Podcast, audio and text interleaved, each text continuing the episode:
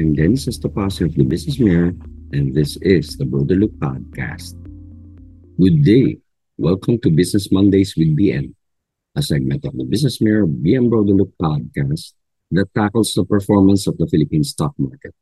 The Business Mondays with BM podcast segment is based on the stock market outlook story written by Business Mirror reporter VG Cabuag and comes out every Monday. Today we podcast week 14 of the stock market outlook for April 3, 2023 to April 5, 2023. The information in this podcast should not be misconstrued as investment or financial advice. Business Mirror would not be liable for losses arising from your use of the information. For the text version, please go to the company section of the Business Mirror website and the Business Mirror newspaper. Let's get on with the story.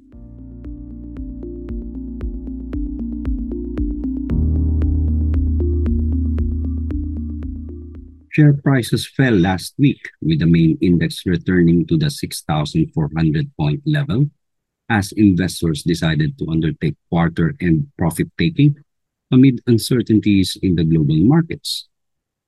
The benchmark Philippine Stock Exchange Index fell 102.49 points to close the first quarter at 6,499.68 points. The week started with optimism as the main index appeared it could sustain its upward momentum. However, the index lost steam by Friday when it shed 1.5% or 145.07 points. Year to date, the main index is down 66.71 points from the high of 7,094.66 points.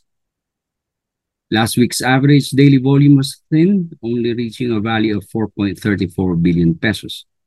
Foreign investors, which only accounted for 36% of the trades, were net buyers at 2.3 billion pesos. All other sub-indices ended mixed. The broader all shares index fell 23.35 points to close at 3,493.37 points. The financials index rose 15.51 to close at 1,810.59. The industrial index declined 110.49 to close at 9,401.23. The holding firms index retreated 163.81 to close at 6,257.77. The property index plunged 103.66 to close at 2,678.36. The services index gained 25.10 to close at 1,663.55.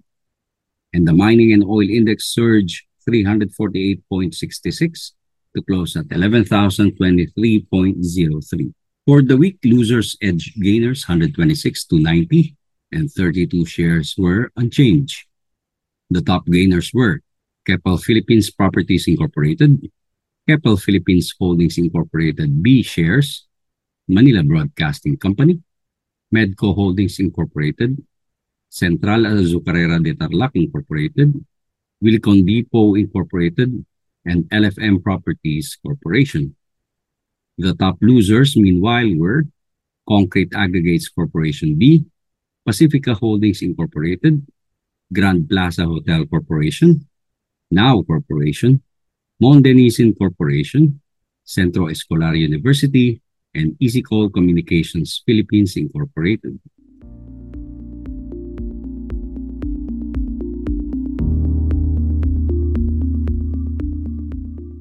Share prices are expected to go sideways this week as investors will watch for clues for certain economic data, such as the employment and factory data in the United States and the March inflation print for the Philippines. It will be a three-day trading week as the Marcos government declared Monday, Thursday and Good Friday as public holidays. Broker 2TradeAsia said March inflation figures to be released this week would be the most watched number before the trading ends on Wednesday, as it would dictate the tone for monetary policy for the second quarter. The Bangko Sentral ng Pilipinas still expects inflation to be above 8% in March, despite the rollback in oil prices and the lower prices of fruits and vegetables. The Bangko Sentral ng Pilipinas said inflation might have averaged 7.4% to 8.2% in March.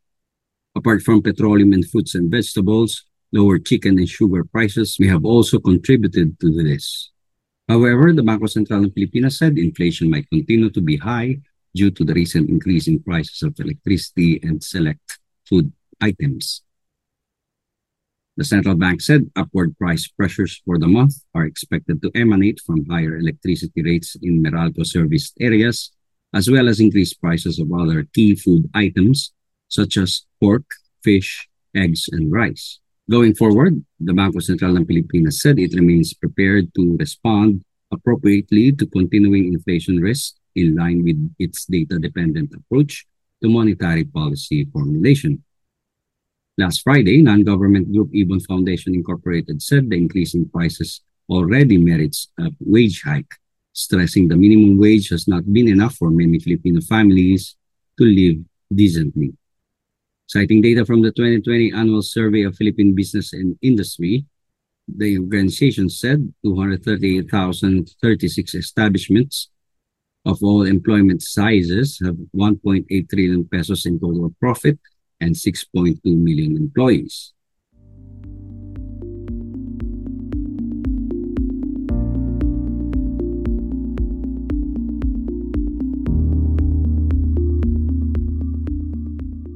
Ibon Foundation said raising the average daily basic pay of workers of 442 pesos and 97 centavos to say 750 pesos will only transfer 29.2% of these profits. The organization is also proposing wage subsidies for micro and small establishments that would cover the total cost of the proposed wage hike for one year. 64.6 billion pesos for micro establishments and 159.8 billion pesos for small enterprises. In February 2023, the Philippine Statistics Authority reported that inflation averaged 8.6%.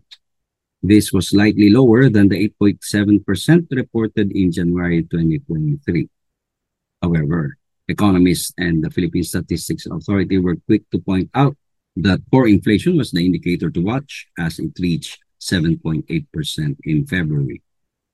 The Philippine Statistics Authority said this is the highest since March 1999, when it was at 8.1%. The Philippine Statistics Authority said this meant core inflation has been steadily increasing for the past 13 months to 14 months. Core inflation excludes certain highly volatile food and non-food items.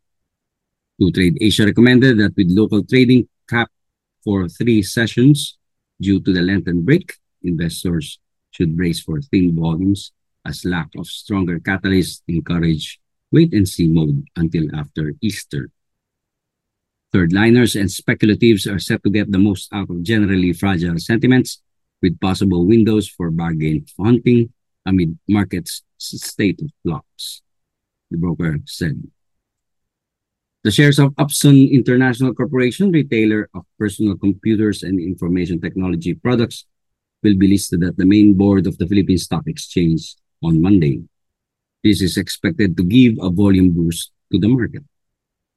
Immediate support for the main index is seen at 6,400 points and resistance between 6,750 to 6,900 points.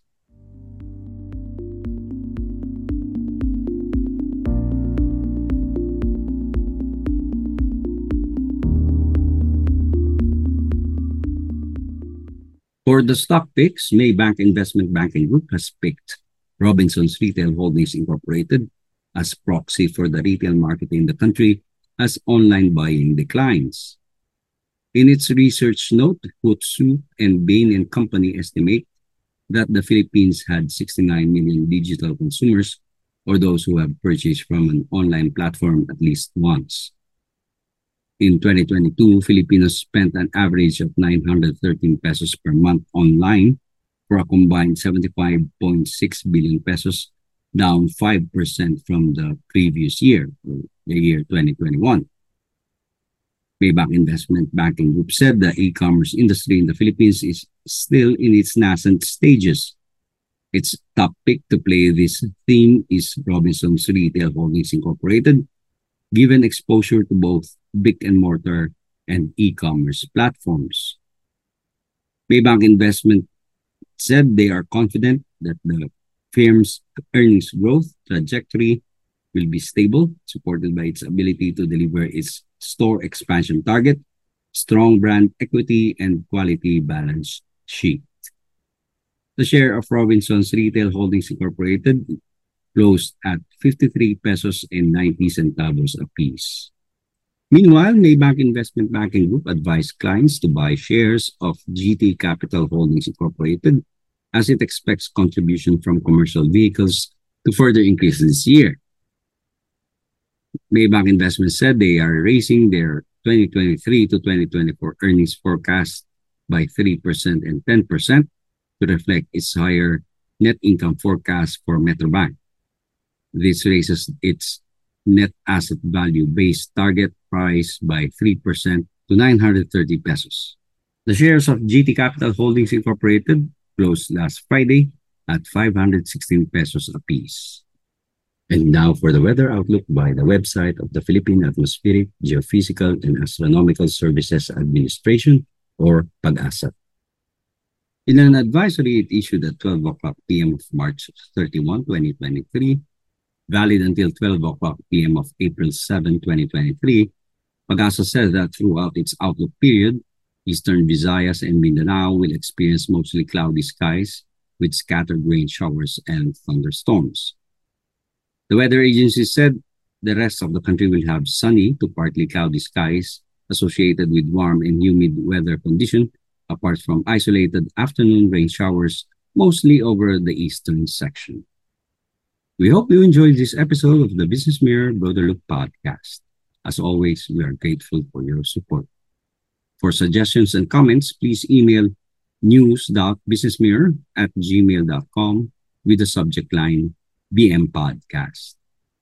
Many thanks go to Business Mirror reporter Jasper Emmanuel Arcalas for the technical and sound editing. Many thanks also go to Business Mirror reporter Cai Ordinario for the story on inflation. This is Dennis Estopasio of the Business Mirror asking you to stay safe, stay strong, and be empowered. Catch you in the next episode.